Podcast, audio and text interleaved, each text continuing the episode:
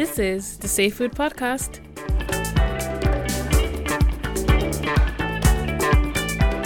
Hello, and welcome to the Safe Food Nutrition Podcast. I'm Dr. Aileen McGloin, Director of Marketing and Communications at Safe Food, the all island agency promoting food safety and healthy eating. On this podcast, we talk about nutrition, issues like obesity, food poverty, sustainability, and health in the media. Today, we're talking about the development of healthy eating guidelines for one to four year olds in Ireland. We'll explore how scientific recommendations are translated into practical population healthy eating guidelines and hear how they will be communicated. On Zoom, we're joined by Ursula O'Dwyer, Health Promotion Policy Advisor at the Department of Health. Ursula coordinated the development of the one to four year old healthy eating guidelines. Our second guest is Dr. Marian O'Reilly, Chief Specialist in Nutrition at Safe Food. Marian was also involved in the development of the guidelines. Welcome to you both. Hi, Aileen. Hello, Aileen. Ursula, I'm going to start with you if you don't mind. We've had healthy eating guidelines for adults and children over five for many, many years. Can you tell us why these guidelines for the under fives were developed now? Yes, sure, Aileen. Um, when we uh, launched the Obesity Policy and Action Plan in 2016. We made a plan to um, develop a range of healthy eating guidelines for different age groups under the title of Healthy Food for Life. So in 2016, we launched revised um, food pyramid guidelines and revised healthy eating guidelines. And that was phase one. Phase two now are the one to four year old healthy eating guidelines. And phase three will be older people. And what we've done is we've had the Food Safety Authority of Ireland develop scientific recommendations for us to underline this process for each of the age categories. And could you give us a, an overview of how, of the process of how these guidelines were developed? Okay, um, when the Obesity Policy and Action Plan uh, was launched, the department set up a, an oversight group called the Obesity Policy um, Oversight Implementation Group and they had a subgroup on healthy eating, which I chaired, which I chair actually, and um, Marian also sits on that as, as a representative of Safe Food. And so it was through that subgroup that we we developed the guidelines. On that subgroup, we have a number of other departments as well. We've got children, we've got education, we've got social welfare, and we've got agriculture. So they were all sitting around the table as co-partners in this the whole of government approach, you know, that we take with Healthy Ireland. And then also we had a range of nutrition experts like Marian from Safe Food, um, Mary Flynn from FSAI, Margaret O'Neill from the HSE, and a, a number of paediatric dietitians from the Irish Nutrition and Dietetic Institute. And were parents involved in the process uh, themselves, Ursula? And if so, could you tell us a little bit about the insights you gained from parents? Okay, well, to develop the guidelines, we set up a small expert group from the um, overall health eating subgroup, and they were the people, as I said, with nutrition expertise. So, looking at uh, mychild.ie and um, the Safe Food Partnership around makeastart.ie, I put together an initial draft and looking at resources in Northern Ireland as well. I put together an initial draft, and from there, then we we took that forward. I suppose in an indirect way, parents were involved because we had three practicing dietitians who work with um, parents and their children on a regular basis. And then also, once we had pretty much the final draft of the leaflet with Ipsos MRBI, we focus tested it with both urban parents and rural parents. And what was the feedback from parents? Were there any particular challenges they found with it? Um, I suppose the main issue really was, or the main thing we were concerned about was that they hadn't really got the message that small tummies need small meals, uh, that they need three meals a day and two to three snacks, and that all of this food needs to be nourishing because of the size of their small tummies, and therefore that reflects on portion size as well. So we had actually gone through the food pyramid shelves first and the servings on those, but we found that, and then we put the plates. You know, we've got special like a, a, a um, examples of side plates for children and then adult dinner plates and bowls and, and cups and glasses as well. So we moved that right up to the very beginning because they felt that that message should come up very first. So that was the main thing. And then also they really wanted specifically meal plans or you know daily meal plans. So we have a one for a one-year-old and a three-year-old in the leaflet as well, and then we have other resources online for two-year-olds, three-year-old vegetarian, and four-year-olds.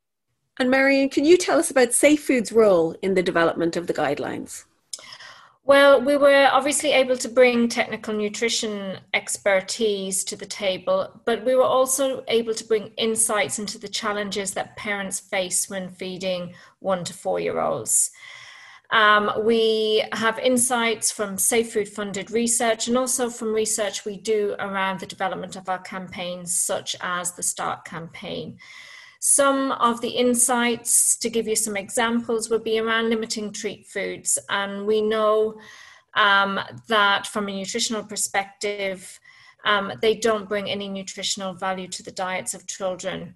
But when we, um, all the feedback we've had from our research, and particularly around research for campaigns, parents tell us that they've, they've become normal in children's diets and it just wouldn't work for them to not have these part or any guidelines or recommendations around how to include these in small amounts in children's diets. So that's one example. Another example is around the amounts of foods. And we know from our research, parents' overriding concern when it comes to quantity of food is actually getting plenty of food into their children. They don't consider the consequences of overfeeding on one type of food or generally overfeeding every type of food. So it was really important with the healthy eating guidelines that we're able to clearly communicate the right amounts of different types of foods to give this age group. Ursula, the new guidelines take the form of the food pyramid, the same form as for older children and adults. But there are other formats used in other countries, like in the UK, where they use the um, Eat Well Guide, for example. So, why was the food pyramid chosen in Ireland? Well, research has shown us that once people understand the the the shape of the food pyramid and that the high fat, salt, and sugar foods are, are at the top of the food pyramid or in, in the red triangle, as we call it now in the children's food pyramid. Once they understand that, then they understand that they get the the base of the, their diet should come from the foods at the bottom, which are the fruit and vegetables and, and cereals, bread and potato shelves. Um, we've Safe Food actually did some research for us, which found that people did understand that once they understood the shape, whereas the circle, while while it's very useful as well, people don't have a graphic image of the amounts as clearly as they do from the food pyramid. And so we've used it again um, this time.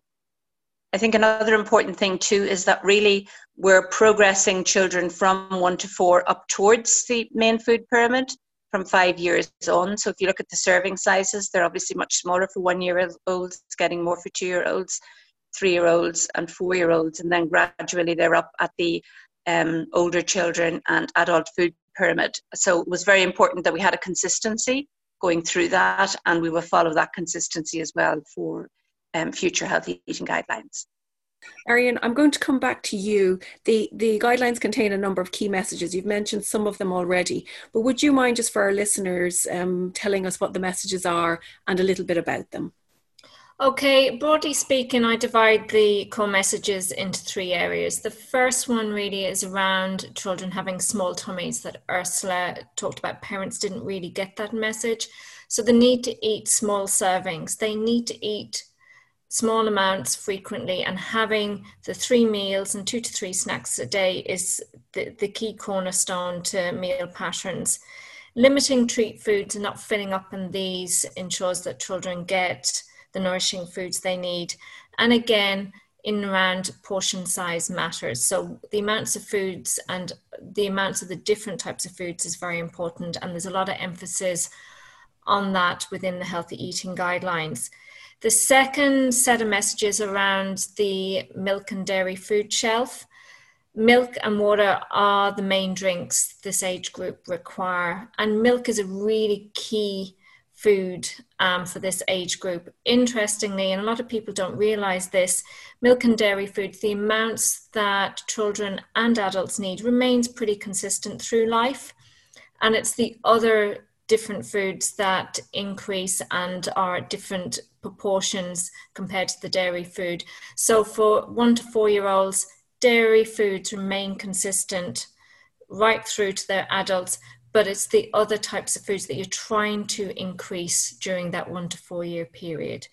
And the third um, set of messages around key nutrients. The first one is vitamin D and the need to have a vitamin D supplement between Halloween and St. Patrick's Day, and there's guidance on that.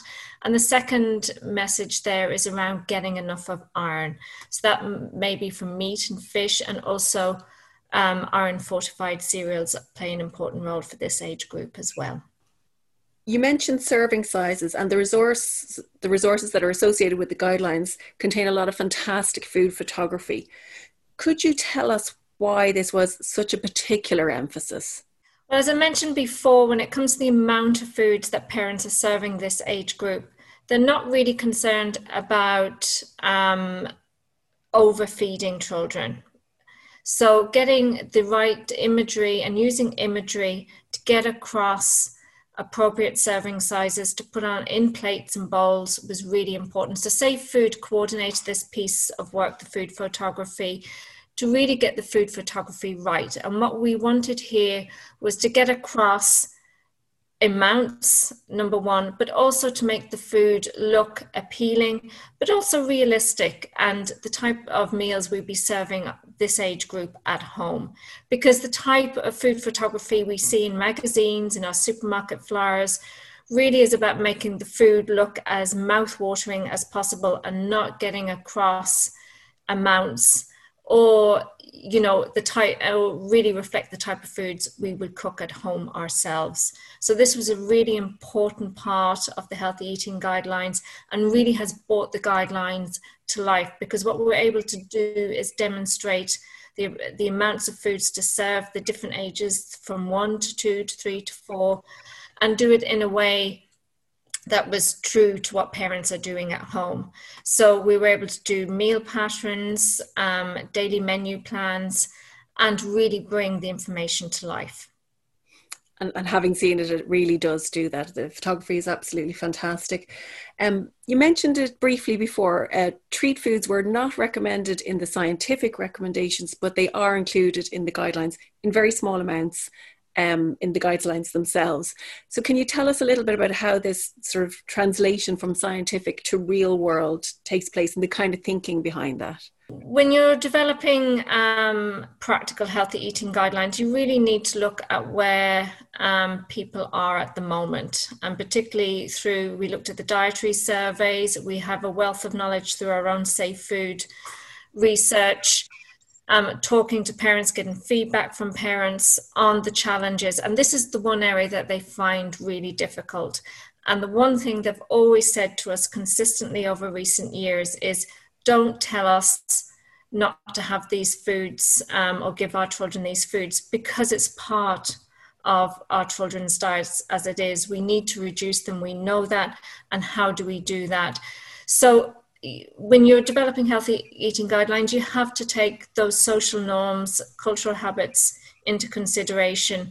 So, in doing that, we focused on an amount that wasn't going to impact negatively on the nutritional intake of children, but allow a little bit of leeway in terms of including these types of foods in children's diets. So, a little amount once a week um, was the emphasis of these guidelines. And Ursula, what were some of the main challenges faced by the working group in translating the scientific recommendations? Marian's just mentioned the treat foods there, but I'm sure there were many others. Yes, well, I, I suppose um, the first thing really was that working in the lockdown environment of COVID actually did make it uh, more of a challenge, um, I think. But we were very fortunate in that we had signed off on the proposed design with the designer in February at our um, last face-to-face meeting of the healthy eating subgroup. Um, and but getting a getting agreement around what exactly should go in and trying to keep it consistent um, with the mychild.ie and with make a start.ie as well as adding more to that. Um, that that was that was uh, a, a, key um, backwards and forwards um, process that we had to do. I think that uh, in developing the next set of guidelines, I think probably what we've learned is that it's probably a good idea to separate the the translation of the scientific messages into healthy eating guidelines and then the communications um, part of it as well. Because what has changed in the last four years is that all of the key people who are involved, like Safe Food and HSE and ourselves in the Department of Health, we all have communications teams now who are well able to translate the message. So certainly in developing the next lot, that's one of the, the changes that I would make, and I would focus it much more towards um, remote working because that's obviously what we're going to be doing, and having a number of sign-off meetings because um, we had changes coming in very close to, to the end last week, and uh, and that really isn't a, um, a, satisfactory way to do things. But yeah, overall, um, overall, really, once we got agreement from people, uh, you know, around wording and moved everything ahead, uh, then the main challenges um, I think were covered. As Marian said, the treats and the small small tummies and small meals and the portion sizes, those were important. But also, the, I suppose the key message that we really do want to get out is this message around children having five micrograms of a vitamin D only supplement um, every day from Halloween until St. Patrick's Day, because this is a brand new message, and we want to make sure that um, health professionals in particular uh, pass this message on to parents. And now, now that the guidelines have been developed, Ursula, the next step is obviously implementation. So, could you tell me a little bit about how that's going to take place? Yes. So the the the route that we decided to use around implementation was again to pull together the key people on our healthy eating subgroup. So we designed a um, implementation template, for want of a better word, uh, for um, all the, the key government departments, obviously particularly the Department of Children and Youth Affairs, um, and also for the key partners like Safe Food and HSE to complete and so that we could develop an overall implementation plan for um, the, the whole campaign.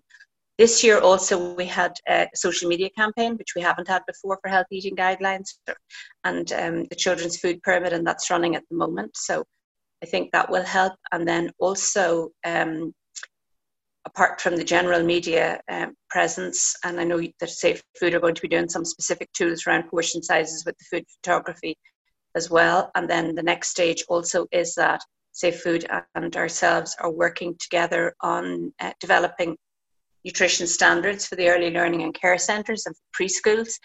So again, that's going to get the message out there, particularly um, it will be helpful to um, creche workers and creche managers and preschool managers. And in fact, we focus tested the um, resources with them as well, and they felt they will be very useful because parents often send in like enough food in a lunchbox to feed one of them for, for the day, let alone a child.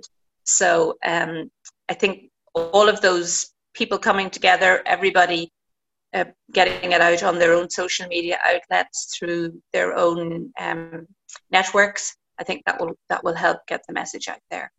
Um, Ursula mentioned there, Marian, that uh, it, some of the ways that the implementation will be uh, carried out by Safe Food is, is it will it impact on Safe Food's work in any other way?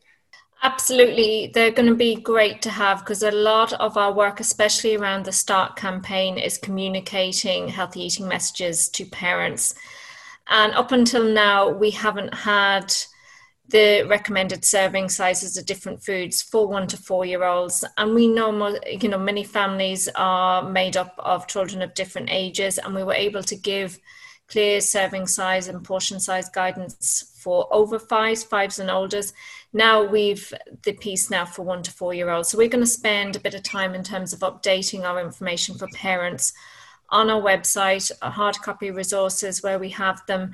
And Ursula mentioned there in terms of we'll be developing more resources for parents and for preschool workers around the serving size guidance. So there's plenty of work to be done over the coming months, um, but we're delighted to have these because I think it's important for parents to have some clear guidance around particularly the amounts and proportions of foods which we didn't have until now for the one to four year olds so it's wonderful to have these resources to support parents with Absolutely. And in case I forget to ask this very important and practical question, Ursula, where can people find the guidelines if they're looking for them? People can find the guidelines if they go to www.gov.ie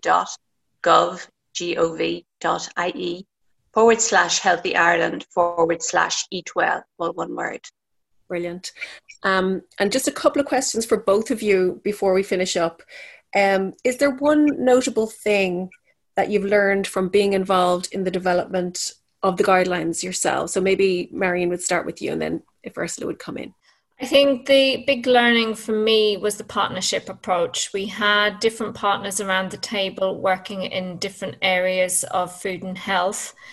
And um, for me, being more focused on the consumer and mass media end of things, learning from my colleagues who are working in the health services, and in the Irish Nutrition and Dietetic Institute, learning, I suppose, some of their challenges and areas of communication and learning from them, and the importance of that partnership approach because it's important these um, healthy eating guidelines support all of us dietitians and nutritionists and communicators um, in the different sectors and different organizations. And you, Ursula?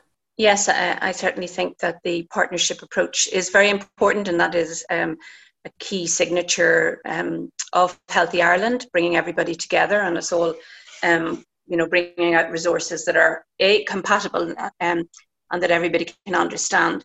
And I think really, I suppose the other thing is that um, people are really confused. Parents are confused about what to give their children, and having the information in very colourful, user-friendly format um, from all the nutrition experts working in this area in the country having messages that are agreed by them and that are passed on to parents um, so they can help feed their children and feed their families. I think that was a, that was a key learning as well. And one final question for both of you: What do you think the key benefit of having these guidelines are for everybody who will be using them? Um, I think the key benefit is that early eating habits established at a young age do last a lifetime and that we will actually be reaping the benefits of these guidelines um, if they're implemented by, by parents and by preschools um, and early learning and care centres. We'll be, we'll be seeing the benefits from this, as you said, in 50, 60, 70, 80 years um, ahead. So I think that is a really important thing. Absolutely. And Marian? I think it's clarity for parents. Parents like information that they can use, and it's up to all of us now who have worked on these and the different departments and agencies to keep communicating the information that was developed as part of the healthy eating guidelines and work with parents, learn. Maybe some resources need to be adapted, but keep learning and evolving as we go forward. But I think it's provided clarity for parents. I think at the moment, those parents I've talked to have seen the resources, said they're brilliant. They're so visual. Um, they're practical. I can work with that. So it's up to us now to get the information out there in as many formats as we can. I couldn't agree more with you both. I think we will leave it there. Um, I know the guidelines will be very much welcomed by health professionals working with the young families, those working in early childcare and education, and with parents of small children themselves. Thank you so much to both of you, Marian and Ursula, for sharing your knowledge and experience of this really important process. And thanks to you, the listeners, for tuning in. Please do get in touch. Send your questions or thoughts to info at safefood.net. And if you want to hear more from us, search Safe Food Podcasts wherever you get your podcasts. And please do sign up to the All Ireland Obesity Action Forum on safefood.net forward slash professional. You can also join, join the conversation on Twitter at Safe Food Network and follow us on LinkedIn.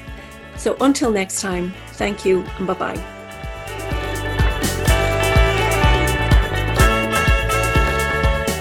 You've been listening to the Safe Food Podcast.